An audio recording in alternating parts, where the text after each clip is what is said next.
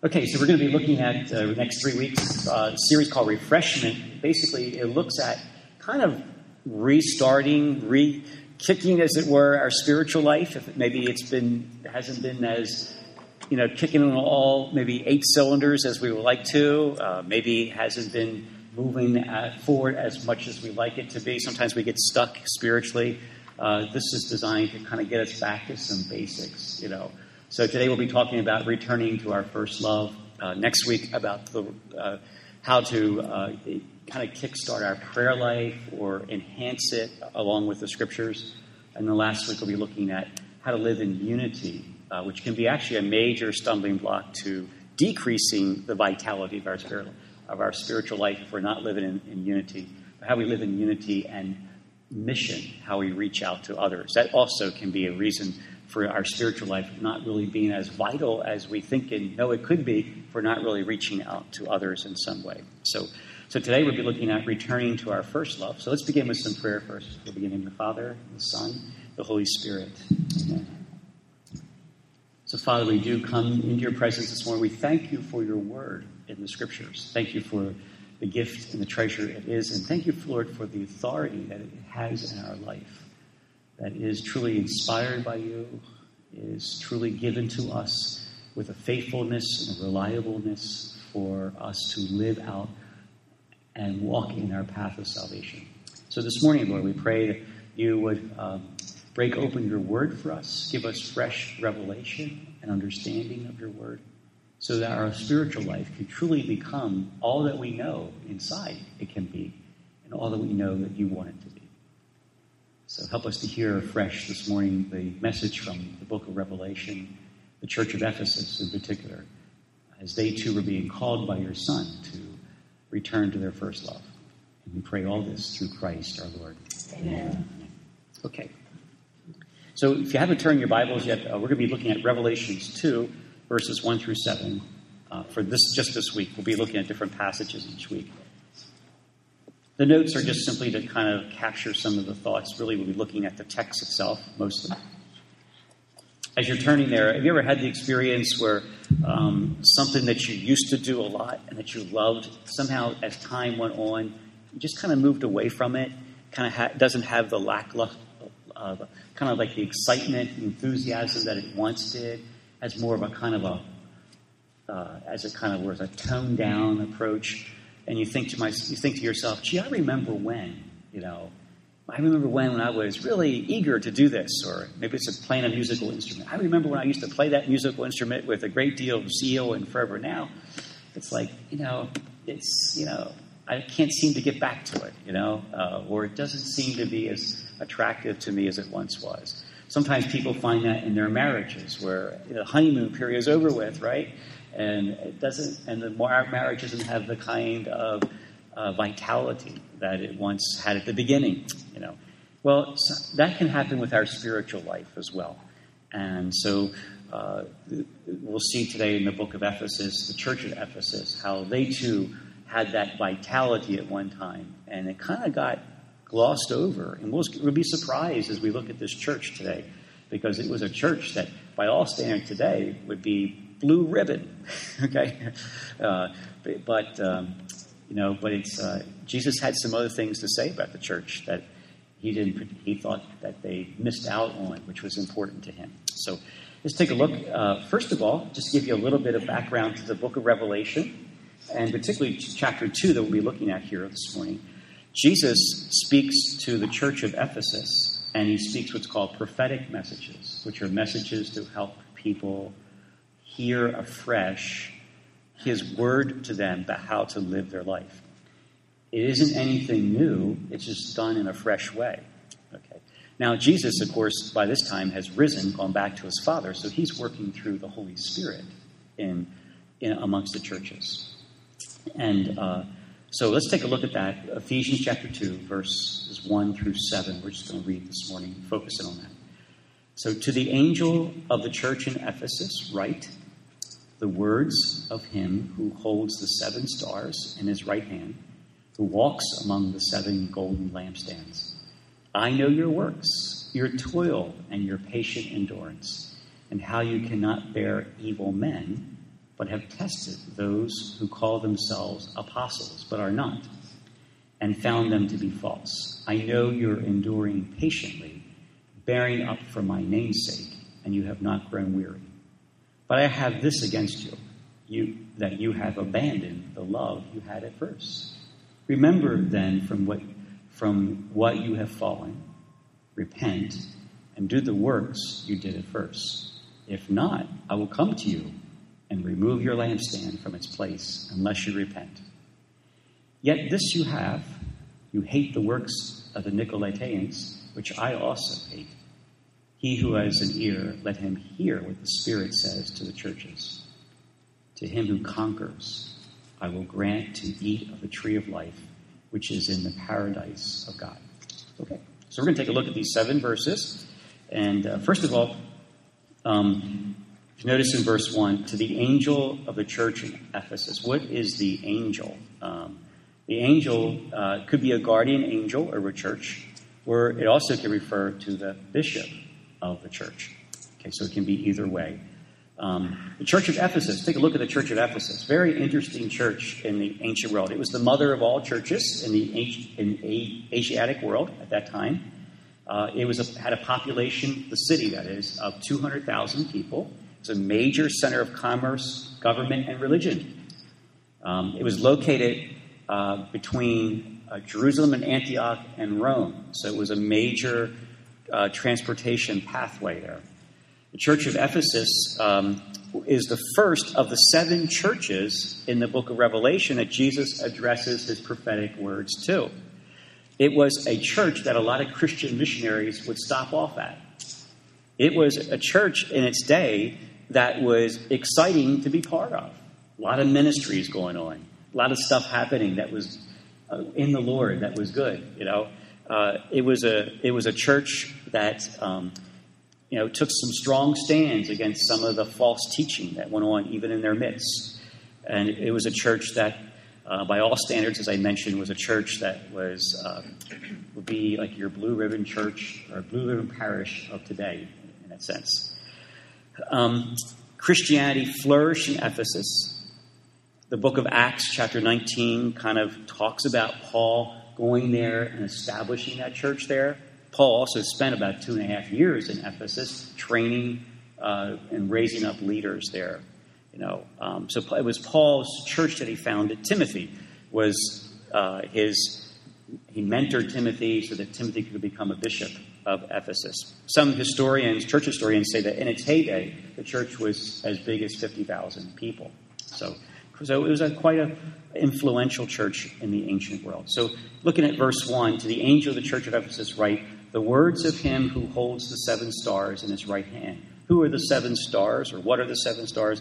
they refer to the bishops of these seven churches. Ephesus is the first church of the seven that Jesus addresses with his prophetic words.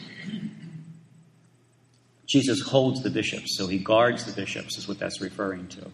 Um, also, look at verse 1 there. He says, uh, Who walks among the seven golden lampstands, which means that Jesus is in the midst of his people. He, he is engaging his people. How's he doing that? He's doing that through the presence and the power of the Holy Spirit.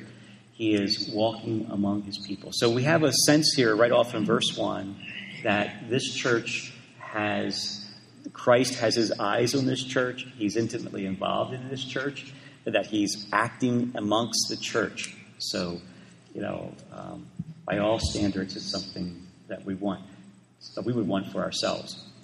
Um, the Ephesus church was located in a society that had a lot of different religions to it.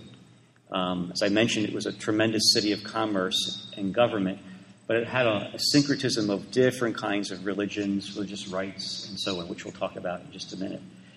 Other churches that are addressed in the book Revelation, there are six other ones besides Ephesus, they're located in different kinds of cultural scenarios. Some are in poverty, some are being persecuted, you know, some have false teaching, some compromise with the world around them. So there's different issues that Jesus will address each church with its own particular issue.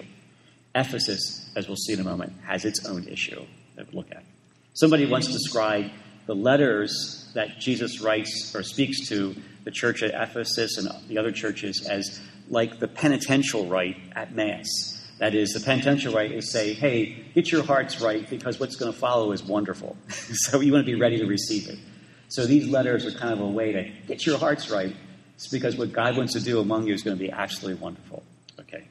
So, all right. So let's take a look, uh, move into verse 2. Jesus says, I know your works, your toil, and your patient endurance, and how you cannot bear evil men. But I've tested those who call themselves apostles. I'll just stop right there for a minute. So, first of all, Jesus said, I know your works. Works refers to their labor in ministry or their ministries that they establish. That's what he's speaking to. He says, and your patient endurance. Patient endurance is a phrase that comes up seven times in the book of Revelation. It's a very common phrase. It refers to having trust in the Lord um, for the long haul. Okay, so it's a confidence and trust in Him even when you're going through impoverished situations or persecuted situations. It's developing and cultivating a trust in the Lord. Now, one thing I want to mention too here is that Jesus is addressing the letters, and He is not only Savior here, but He is Judge. And remember in the Creed, we call Him Judge of the living and the dead. We confess that in the Creed. Well, here in the book of Revelation, He is He's going to be the one who evaluates the churches. Okay, and then He'll He'll prescribe a prescription for them.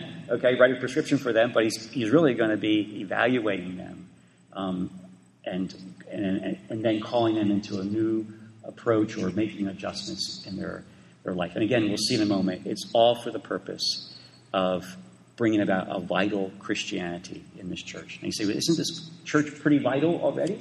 We're going to see in a moment where Jesus didn't think so.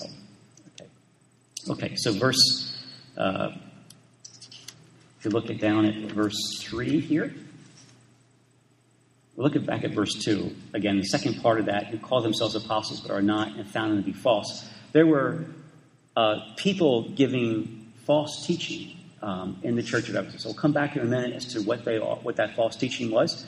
But but the church of Ephesus like had its eye on these guys and saying they aren't teaching what's uh, commensurate with and aligned with Scripture and apostolic tradition. So we want to correct that. And Jesus says, hey, you guys are doing really good with that. You have your eye on false teaching. You're trying to eliminate it from your midst. So Jesus is saying, kudos to you guys on that. Okay, you're doing a good job with that.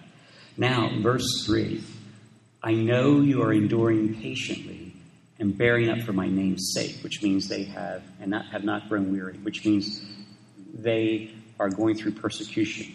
Okay, so, and then verse 4 But I have this against you, that you have abandoned the love that you had at first. Okay. Well, wait a minute.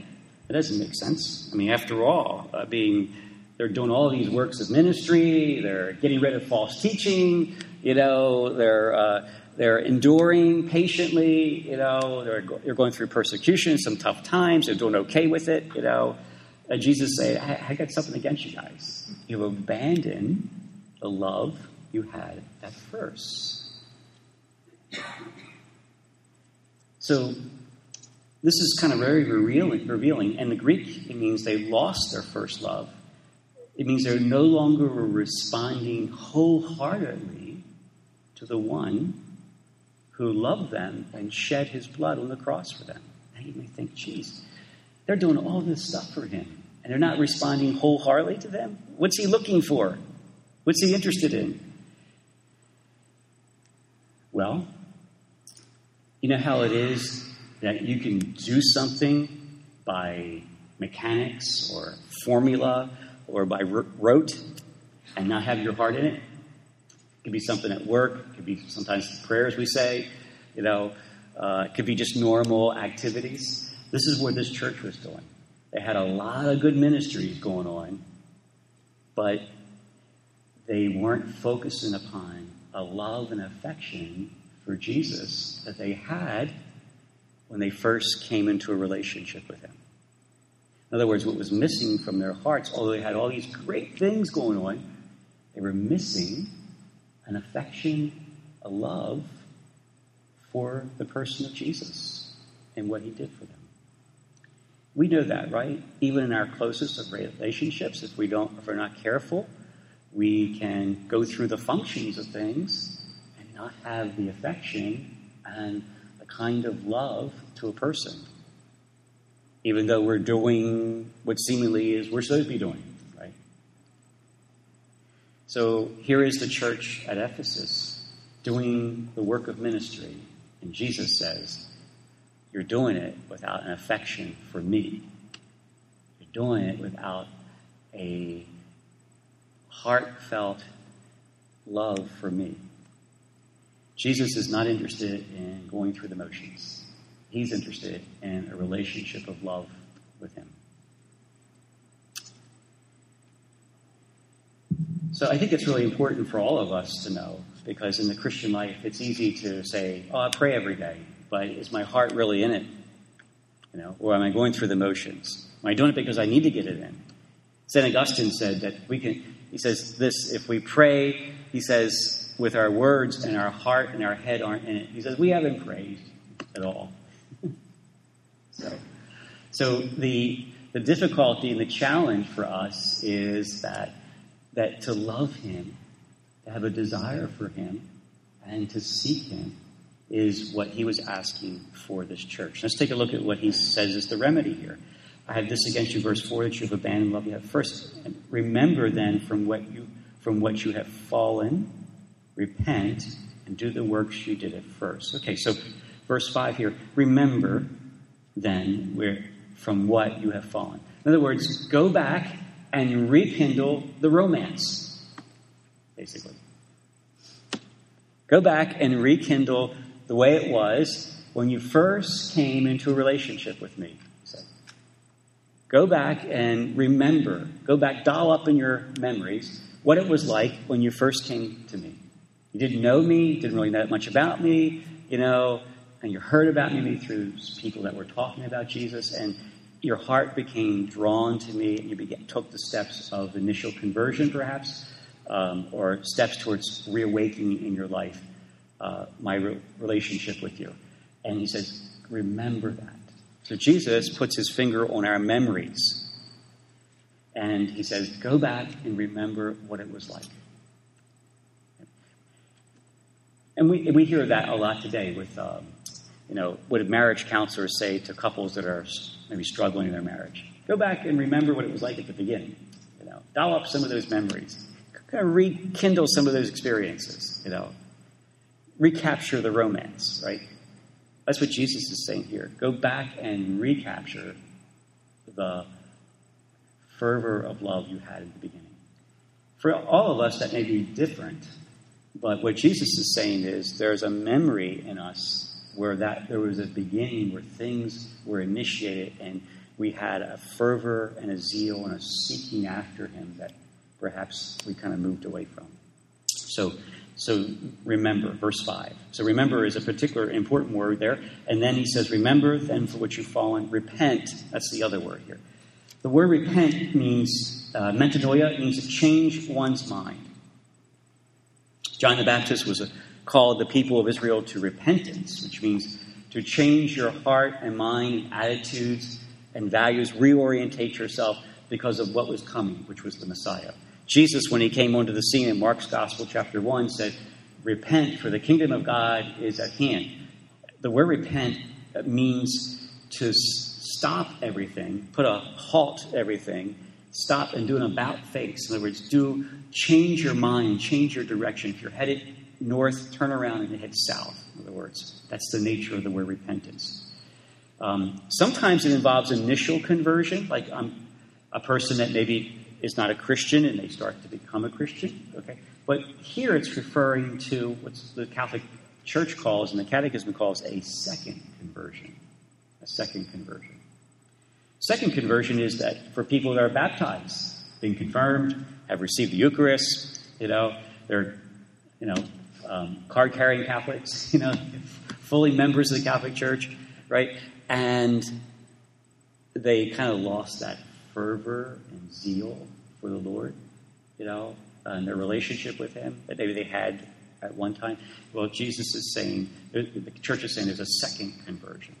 That can come in a, a wide variety of ways, but that the point is that there's a second conversion, is what this passage is talking about here. Um, so Jesus is saying you're no longer responding wholeheartedly to loving me like you did at the beginning. Therefore, remember and now repent. Right? Okay, and then what else does he say here? And do the works you did at first. Well, what are the works that they did at first? We'll say, aren't they doing the works? I mean, they're pretty active in ministry, this, this group of people, you know? So, what were the works that he's talking about? Well, the works is the works of loving the brethren. Here's the, here's the thing when we lose our fervor for Jesus and heartfelt love for Him, then two things take place is that orthodoxy, doctrinal orthodoxy, which means that uh, faithfulness to the teaching of Scripture and the church's teaching um, and the apostolic tradition becomes diminished, and love for one another becomes diminished. What he was taking them to task with is that you moved away from a wholehearted love for me, and you also moved away from a love with each other. In other words, you were just treating each other in a functionary way and weren't having a fervor and a love for your brethren. Okay, so love, lack of love for Jesus means lack of love for the brethren. Fervency of love for Jesus, kind of on fire for him, on fire with love for the brethren. Those two always match. Those, they're always aligned. So Jesus is more interested in the love for the brethren than he is in the specific ministries, you know, um, or the works or the labor that they're going through. Okay. All right, verse 6 here. Yet this you have, you hate the works of the Nicolaitans, which I also hate. Okay, who were these folks? Well, actually, they were Christians. Well, pseudo Christians. Okay, they were in their midst as Christians. They were teaching heresy or false teaching. Basically, in the society of this time, because of the syncretism, uh, syncretism of religions, so a lot of religions, one of the things that was common in the society was you can practice liturgical rites and also at the same time practice sexual immorality. It didn't matter what um, liturgical rites there were, could be multiple uh, religious rites and worship rites. But they were basically saying you can also practice sexual immorality. And the, Christians in the church leadership was saying, no, no, no, you can't do that. Okay, well, two parts. One is we only worship God the Father through his Son, Jesus, in the power of his Spirit. We don't worship all these other uh, religious rites and different kinds of religions that were going on. And secondly, you just don't go out and practice sexual immorality tied to the religious rites. That's totally incompatible with the teaching of Jesus and the apostolic tradition. So the, the church at Ephesus was correcting the Christians in their midst who were teaching that. so, uh, and Jesus was saying, hey, that's good. Verse 6, he's saying here, yet this you have, you hate the works of the Nicolaitans. Now, they weren't hating the Nicolaitans, they, were their brethren, in a sense, fallen away. They hate the works that they were doing. So you can, you know, you can love the sinner but hate the sin. Okay? It's okay to do that, to hate the sin, because the sin is destructive to that person, but you can love the person. Verse 7 He who has an ear, then, let him hear what the Spirit says to the churches. Now, what does he say here? The word hear means to um, reflect on, to listen, to obey, and to apply to our life. Okay, now here he says, uh, He who has an ear, let him hear then what the Spirit, how is the Spirit saying this?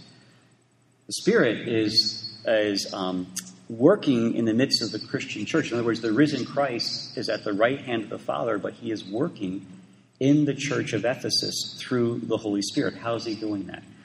Well, one of the ways he's doing it is through the written scriptures, but also he's doing it through what's called prophetic words. What's, what are prophetic words? I mentioned at the beginning this was a prophetic message. Um, it means that a Christian leadership or somebody in the Christian community will be speaking, as it were, uh, messages or speaking about teachings given to the Christian church that helps them live the way the Lord wants them to live in that community. So, this letter of the book of Revelation, and particularly chapter 2, as we're looking at here, is called Prophetic Message which means the Holy Spirit is speaking through, in this case, the leadership of the church to help realign the people's hearts with a fervor, a new love, and a new zeal for Jesus so they can love the brethren as well. Okay, so that's what's meant here by the Spirit. And then Jesus, also, to him who conquers, I'll grant to you, grant to eat of the tree of life, which is in the paradise of God. Each of the letters that are addressed to the churches, um, there's always a promise at the end. And this is the promise here to the church at Ephesus to him who conquers. The word for conquer here means overcome. It's the word that we get in the Greek. It's called Nike. Okay, remember Nike? okay. Well, this is where they got it from. Okay, they got it from the book of Revelation. okay, it means to conquer. It means to conquer to overcome.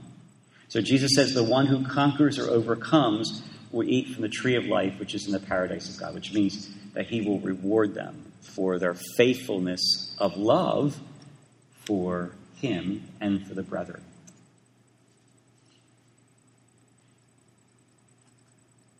Okay.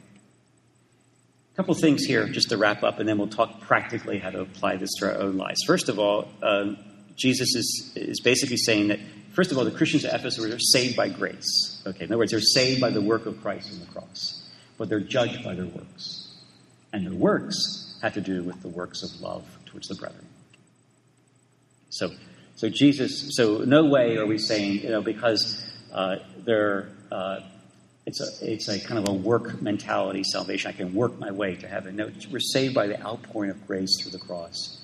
But each of us will be judged by our works. And works here uh, means our just more than good deeds. It means our thoughts and our words and our deeds as well. Okay. So, in other words, Christ will do an evaluation of each of us as he's doing with this church, with their words, their thoughts, and their deeds.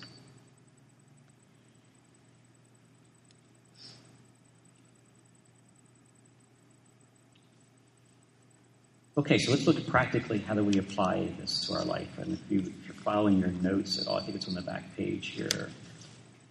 Okay.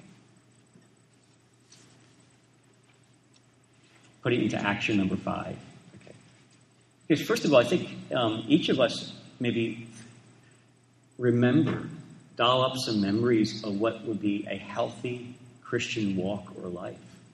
Maybe it's something we witnessed when we were young. Maybe it's something we had when we were young, or maybe it's people that we know now, or maybe it's stories that we've heard. Maybe it's the saints that we go to, right? Saints certainly had healthy Christian lives, you know. So, in other words, doll up in our memories uh, situations or scenarios or individuals or people that represent to you um, healthy, vital, alive Christian lives. I think that's one of the reasons why the Catholic Church gives us the saints in many ways, because it says, "Hey, look at these folks. They're our elder, they're our brothers and sisters in Christ, and they exemplify a, a vital, alive uh, Catholic life, Christian life." So, um, reading the stories, reflecting on them, learning about how they handle situations can can doll up. Can be a memory for us of what a vital Christian life looks like. So remember is a key part. So, so in your own, maybe this week, maybe take some time to think about what is a picture for me in my memory of a vital Christian life. What's that look like? You know, where have I experienced that before? Have I experienced that at one time in my life? That my life was my life really on fire for Christ. That He was alive to me, and there's I just was like wanted to really grow in relationship with Him. You know, um, maybe that happened for you too. Okay, number two is repent. So we all can do that, right? Identify habits or patterns that are hindrances to love. And it doesn't, I'm not talking necessarily about the big sins. Of course, if they, they exist, they're pretty obvious how to repent of them. But sometimes it's the things that we just kind of I'll give you an example. Since I've been up here in Havre de Grace, uh, one of the things I've noticed that's a lot of, I keep running into constantly, are cobwebs. Now, I have, to, I have to admit, I've come to appreciate the beauty of cobwebs because they can really be pretty. I noticed it really struck me one day about, about them, but you know, I was driving down 95 and my car had been parked outside all night and I hadn't realized it, but driving down 95 and they're going like 65 miles an hour, right? And there on my uh, outside mirror is this cobweb with this spider on it. I thought these these guys are really endured, aren't they? so, but you ever walk through a cobweb and you got like this on you, and like you think you get it off of you, but you're not sure, you know? Okay, well, that's kind of like what happens in our Christian life as we go along, is that we get into habits and attitudes, and it's like we walk through cobwebs. And it's like we feel like something is on us and we just can't get rid of it. You know, we're not sure it's all, but we know that it's bothering us. You know, could be things like watching too much TV, you know, being exposed to too much stuff of the world through the media. You know, it could be looking at the wrong things, you know, on on the internet or what we read. In other words, it, we can just be exposed to too much stuff, you know, that can become like walking through a cobweb. It's like it's, it's something's not doesn't feel right, but it just but I'm familiar with doing it because I do it all the time, you know. Sometimes it's with things, if you heard my homily this week, weekend so far, it's things that we hold in our hearts to our relationships, like resentments and bitterness and things that we hold deep inside. And those things can diminish the vitality of our Christian life as well. Um, it could be some things like this. It's just like going, approaching spiritual things with a familiarness to them. Like, uh, you know, I've been doing this all my life, saying the prayers at Mass. You know, I'm so familiar with the prayers, I just kind of rip right through them. and then I wonder where my head is after I said the prayer. Like, you know, uh, it's kind of like driving. We're so familiar with driving, sometimes we forget where we ended up, how we got there. You know, sometimes we can do that with our prayers as well. You know, um, so sometimes they're the areas we need to repent of because they're the areas that can diminish our first love and our fervor for the Lord.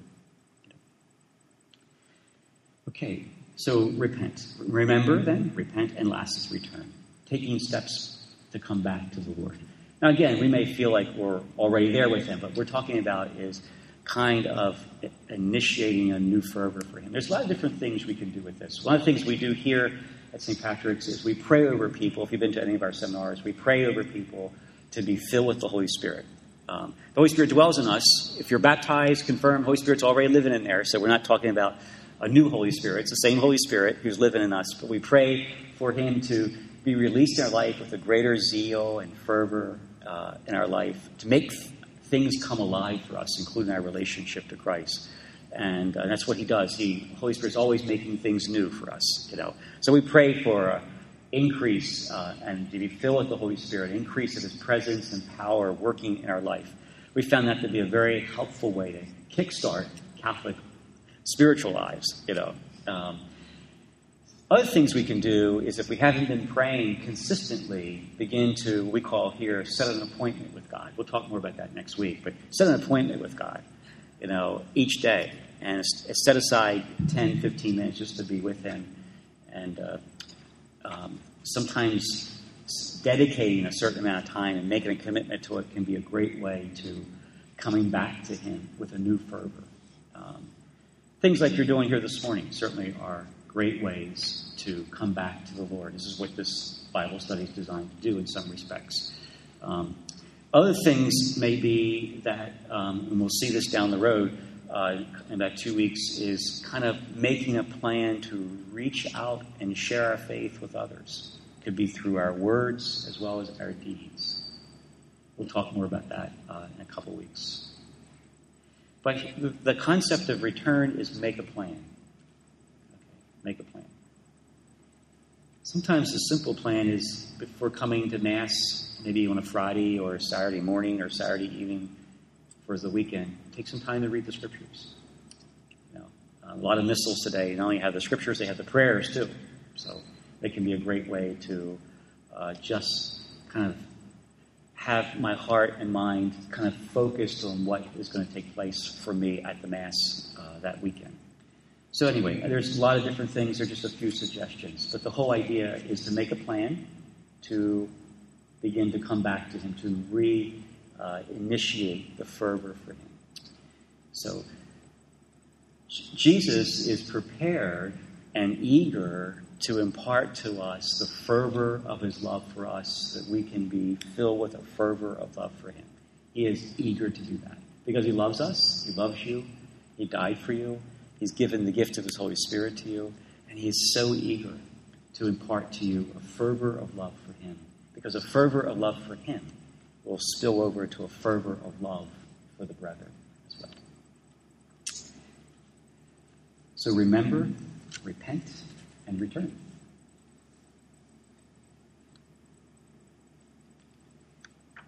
All right, let's pray for just a minute, and then we'll open up for some questions or comments or thoughts that you may have. So, Lord, um, Jesus, we thank you that you come to us this morning through your word and you speak a prophetic message to each of us, Lord. And so, how easy it is for us, Lord, to become so familiar with things that we're accustomed to that we kind of lose our, our fervor, our initial fervor for you, our initial love for you. So, we pray this morning, Lord, that you would, in each of our hearts here, that you would stir up within us uh, just a new hunger, new thirsting for you, what you're about, for a deeper relationship with you. Help us, Lord, to bring to our minds those memories, those times in our life, those individuals, those stories that we've heard that can rekindle the fire of your love. And show us, Lord, through the power of your Spirit, the areas where we need to repent the cobwebs that we've been walking through. We know that something doesn't feel right, doesn't seem right, but we're not sure. So, Lord, help us to have clarity about those things so we can repent. And, Lord, give us wisdom to create a plan in which we can begin walking in those things that will rekindle the fervor of your love. And we pray all this through Christ our Lord. Amen. Amen.